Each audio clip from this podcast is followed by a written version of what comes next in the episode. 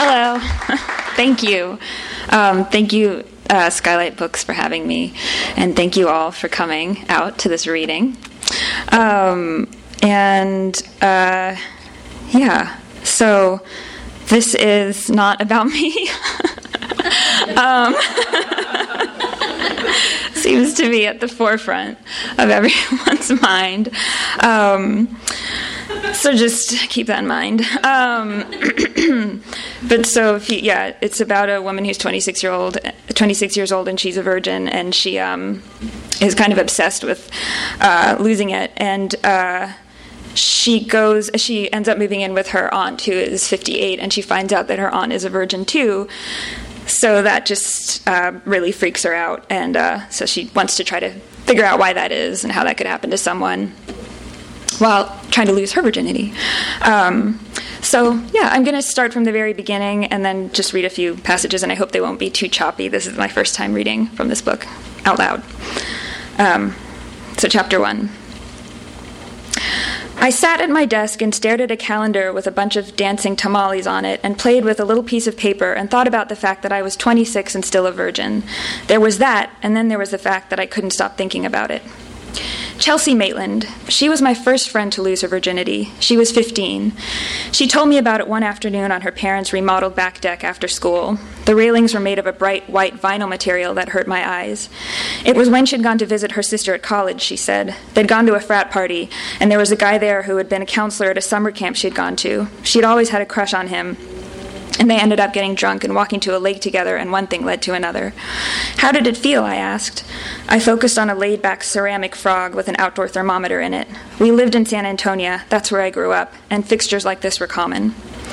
I couldn't say, said Chelsea, with a little smile, her face folded and smug, like she was in possession of a secret I couldn't possibly fathom, and she had to crowd around it and protect it.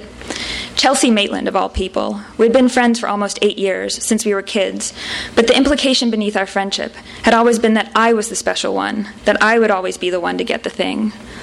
The phone on my desk rang. It was my boss. Hi, Julia, she said. Can you meet me for a quick chat? Sorry, are you in the middle of anything? Oh, no, no, I said. and then before I could stop myself, I was just staring at a calendar with tamales on it that someone left here, I think. It's not mine. There was a pause. See you in ten? Sure, I said. I shoved the calendar into a desk drawer, desk drawer and brushed off. I shoved the calendar into a drawer and brushed off my desk and picked up and stared into my pen jar and put it back and just kept sitting there like that. Then there was Heidi Beasley. We all found out at a sleepover when we were 16 on a rare re- weekend that I wasn't away a swim meet that she had lost her virginity. What was it about her, I thought later, curled in my sleeping bag, staring at a wooden sign that read Heidi's Bistro in their finished basement? I'd known her forever, too. I remember one afternoon in the activity room of a church. This was when my parents were going through their Christian phase. She had cried and said she was trying to. She had cried because she was trying to thread a bunch of jelly beans into a necklace and they'd fallen apart. And now her face was always soft with daydreams, and she would th- uh, thoughtfully chew on the end of a lock of hair and stare into the distance. I'm 16, I thought at the time. It wouldn't be long before it was my turn. Danielle Crenshaw. She was on my high school swim team, and so we were all we were so we were on a so we were at a lot of meets together. One afternoon, we're all lingering, taking longer than usual. She's in purple leggings and a big floppy sweater, and she's doing her favorite thing, which is to show off her sex moves via a little hip hop dance. You gotta get down on it, she said, rolling her chest forward and squatting. You gotta get down on it. Everyone shrieked with laughter, including me. But really, I was marveling at her authority with the subject matter. To have gotten down on it so many times that you could confidently riff on it like that without being afraid anyone would doubt your experience. Skipping ahead a little. Senior year, there was Kimmy Fitzgerald. People liked Kimmy because she was nice to everyone. She always wore a winter coat that she allowed her grandmother to sew little bits of fabric into, so that it made a kind of hideous patchwork. And she somehow got away with this due to a grave, dreamy manner that repelled criticism because you could tell on some innate level that she wouldn't care what anyone said. One night, a group of us girls were at an all night Greek diner that people from our high school went to. We were talking and picking at waffles and drinking coffee.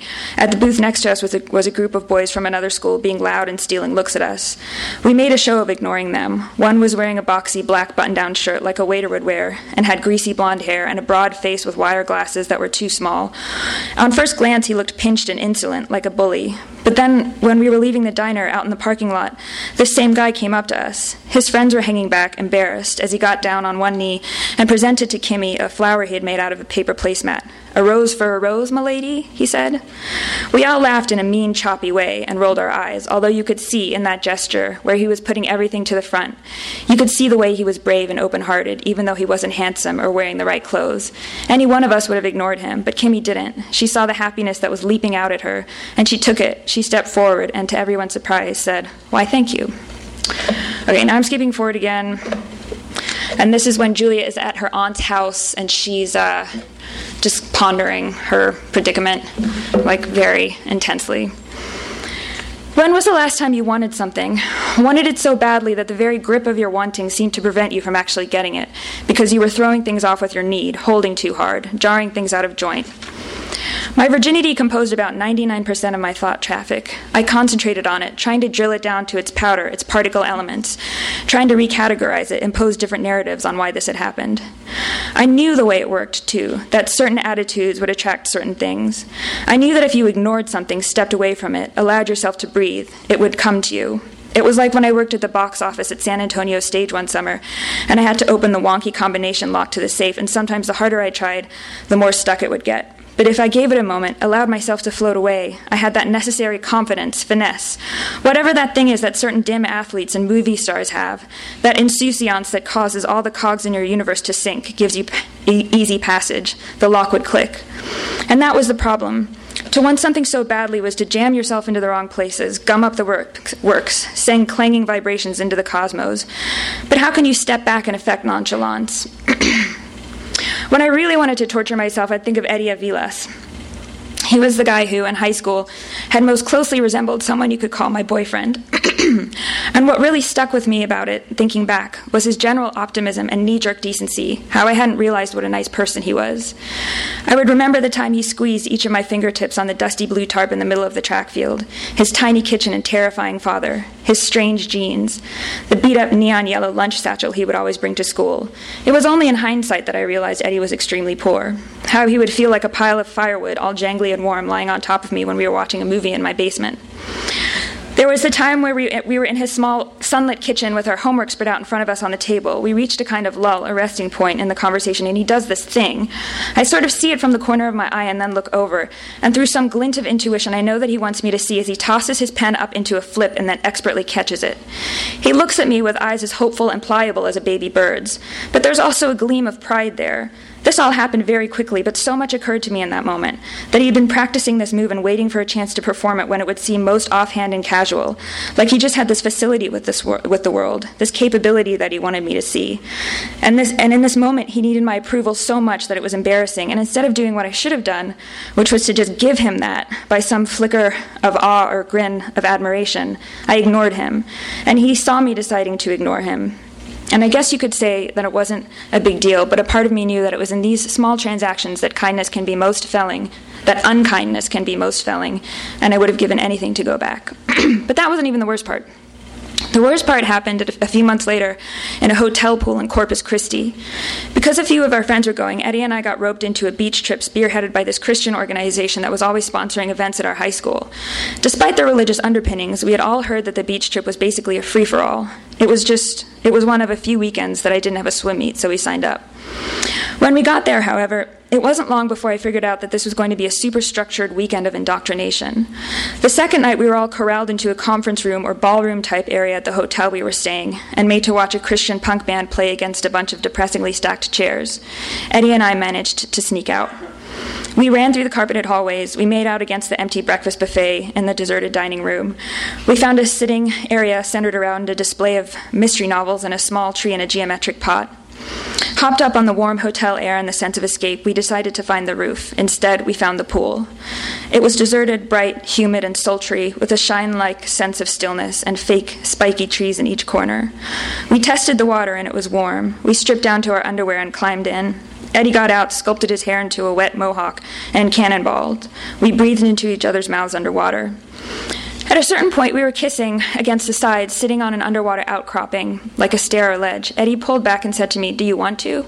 He said it without any pressure, as if this was just a one time thing, a toss off, the perfect crest to our little escape, and not something we'd slowly, languidly been building toward. He said it with warmth and a sense of adventure. I spent a lot of time thinking back and trying to trace the exact pathways of logic or reasoning that led me to, after considering it for a few humid seconds, coyly decline. It's not like I didn't want to. We had been slowly kissing for a while. It could have been that something about the cold lapping of the water, a less comfortable temperature than it had been before, along with a smudged pelican fixture that seemed to be staring at us from the wall, combined to tip the atmosphere just enough the wrong way. It could have been that the stampeding intimacy of not only that moment, but the whole half hour before was just too much, and I felt like I just needed a second. But what I think it really was, because I was on the knife's edge, it really could have gone either way, was that I figured this was just the tip of the iceberg, that this was surely the beginning of many similar escapades, that I could afford to decline, if only to make the next proposition all the, all the more delicious. How could I have known how wrong I was? So I told him, not tonight, and pushed back, swimming away. It didn't seem like a big deal at the time. Eddie smiled at me quizzically, and we hung out for a little longer and then got out, but things never culminated for us in the same way again. I kept assuming they would, but I think he thought he had been too pushy, and I was too shy to bring it up. It was as if the moment kicked off a series of misunderstandings that caused us to fall slightly out of step. He went away for the summer, and by the time he got back, things had ramped up for me swimming wise. I hardly had any free time, and that was that. I began to think of that moment when I pushed away from him and swam to the other side of the pool as being where my fate changed, where I branched off and started living a parallel life that wasn't supposed to be. In the other life, having lost my virginity at a young age in a hotel pool, I'm sexed and supple and swanning through a series of relationships through life. The hang up of losing my virginity would never have impeded me. It would never have started to worry me, only slightly at first, but then more and more as my friends each lost theirs and I got older and it seemed that I had lost some beat, some essential rhythm. It would never have been something that started to curdle inside me, that I started to think about all the time time. I'm a 24 year old virgin, I'd think, as I hit my hip on a gate and sneezed at the same time. I'm a 25 year old virgin, staring at the tiles of a mural on a city street. I'm a 26 year old virgin, catching my reflection in a car window. Untouched, like a flower suffocating in its own air, like something pickling in its own juices, something that badly needed to be turned inside out, banged right. I thought the further down this path I go, the more freakish I'll become, the stranger of a species I'll be, curling with my own horrible, weird hair. It was time to jam the lock and force it because I didn't have time to step back and meditate my way onto a right onto the right path. I needed to make a plan for the summer, a surefire, a surefire strategy. I had to shed whatever preconception I had before about how it was all going to be. Okay, and then one more passage. Um, and so this is after she finds out about her aunt who, uh, you know, she finds out she, her aunt is a virgin, and so she kind of starts studying her like she's a specimen, just to sort of keep track of all her traits and, um, just to try to get insight into how this could have happened to someone. So this is her sort of tallying um, stuff about her aunt. Um, She had a kind of domestic finesse that allowed her to do little old fashioned things well make preserves and then label the jars with pleasing cursive, tie perfect bows, bake rustic looking scones without consulting a recipe. She often had lipstick on her teeth and had a habit of shaking her wrist to get her watch to sit right. These were some of the things I noticed about Aunt Viv. She hummed beautifully when lost in thought, when gardening or absent mindedly putting things away. She pressed firmly into paper when she wrote and had a disarmingly legible signature. She was plump but not slovenly, and had a way of seeming clean and slapped fresh all the time, as if she had just stepped out of the shower. It might have had something to do with her complexion, which blushed, blushed, easily. Sometimes, when entering a room, she would cast a cool, queenly gaze around it, and if you didn't know better, you would, could be forgiven for thinking that she had an edge of snobbishness to her. I would, some, I would remember that day at Alice's party and how she would, was holding court with her friends, like the popular one at a girls' school, and how imperious she looked. She read with all the sensuality and absorption of a preteen girl, stocking footed, sliding down the sofa, completely immersed, her hand foraging on the plate of cheese and crackers next to her like something with a life of its own. She liked gardening and yanking and patting things down, and you could tell she had grit, like the kind of person who would not freak out on a ship in some survival situation. The kind of person who would sit quietly and watch, taking stock, and only show the chainmail beneath her veneer when an emergency required it. She was a survivor, Aunt Viv. That I felt was true, even if sometimes when she laughed it was like the tinkling of simple, pretty light. She looked more exhausted than a World War I soldier when she got home from work. I watched her once from the top of the stairs when she couldn't see me. She dropped her bag in place and stared at herself in the hallway mirror. She yanked the little scarf off her neck and hung it on a brass hook, shrugged off her linen blazer and hung that up too. So she was just wearing a white shirt, a circle at the collar revealing her red chest, pulled her earrings off. Things she liked doing included letting her included letting her face go all soft when listening to music, clapping her hands to rid them of flour, abruptly changing the radio station, ending a conversation with a quick look away from you, dismissing you, always in the process of dismissal. The hair tie she yanked off her head, the rings she hurriedly swiveled off her fingers, shaking her head to banish an unwanted thought, cleaning out the dirt from under her fingernails with efficient scrapes, shucking away layers to be free, all part of some fastidious ongoing process, shucking, stripping, cleaning, in preparation for some never reached point. And then sometimes she would look into the distance with a bewildered expression, and my heart would break a little, and I wouldn't know why. She read everything and knew a lot. It would shoot up now and then like a spit of lava, and you would get a sense of the craggy knowledge beneath. Old Dick Crookback, she said, one afternoon when she got home from work and encountered me sitting on the front porch reading a book I'd found about Richard III. What? I said. That's what they called him, she said, because of his scoliosis. She looked sad. He was misunderstood. Such responsibility for an 11 year old. She walked into the house. Once, when I came home from work, she was in the garden and called me over and took my wrist and pressed something into my hand. It was an arrowhead. See, she said. It was black and pointed and hard as all get out. I knew that in bed she would be frank and jubilant if she ever had the chance. She would let her hair down next to a campfire. She would squat in the mornings outside the tent to make coffee. She would look at a lover across a campfire with all kinds of mischievous understanding. She would be playful with a wolf mother protectiveness and also a lot of fun. I could see all of these things about her, or so it seemed, and yet none of them told me anything, said anything about why she was in the state she was in, why she had, hadn't ever been with a man.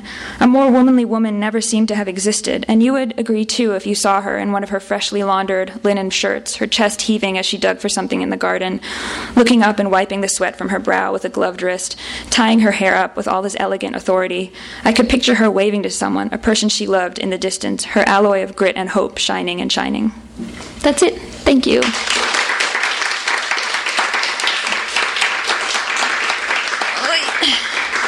Um, so we can do a, a Q&A, a short Q&A if anybody has any questions.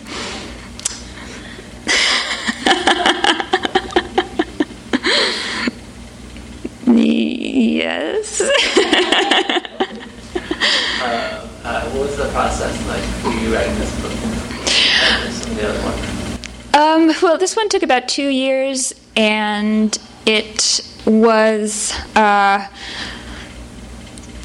and then there's about probably five or six months when I wasn't working on it, but um, there wasn't anything too distinctive about it. It just was like a lot of writing and rewriting and tightening and then shucking away stuff that wasn't working. And um, I, it started in third person at one point, and then I realized it needed to go to first person. Um, n- nothing too like different than I think any normal writer's process. Just a lot of hard work and self-loathing. Um, but yeah. Nick. I'm Nick. Uh, writer and author myself. Very cool. Very cool.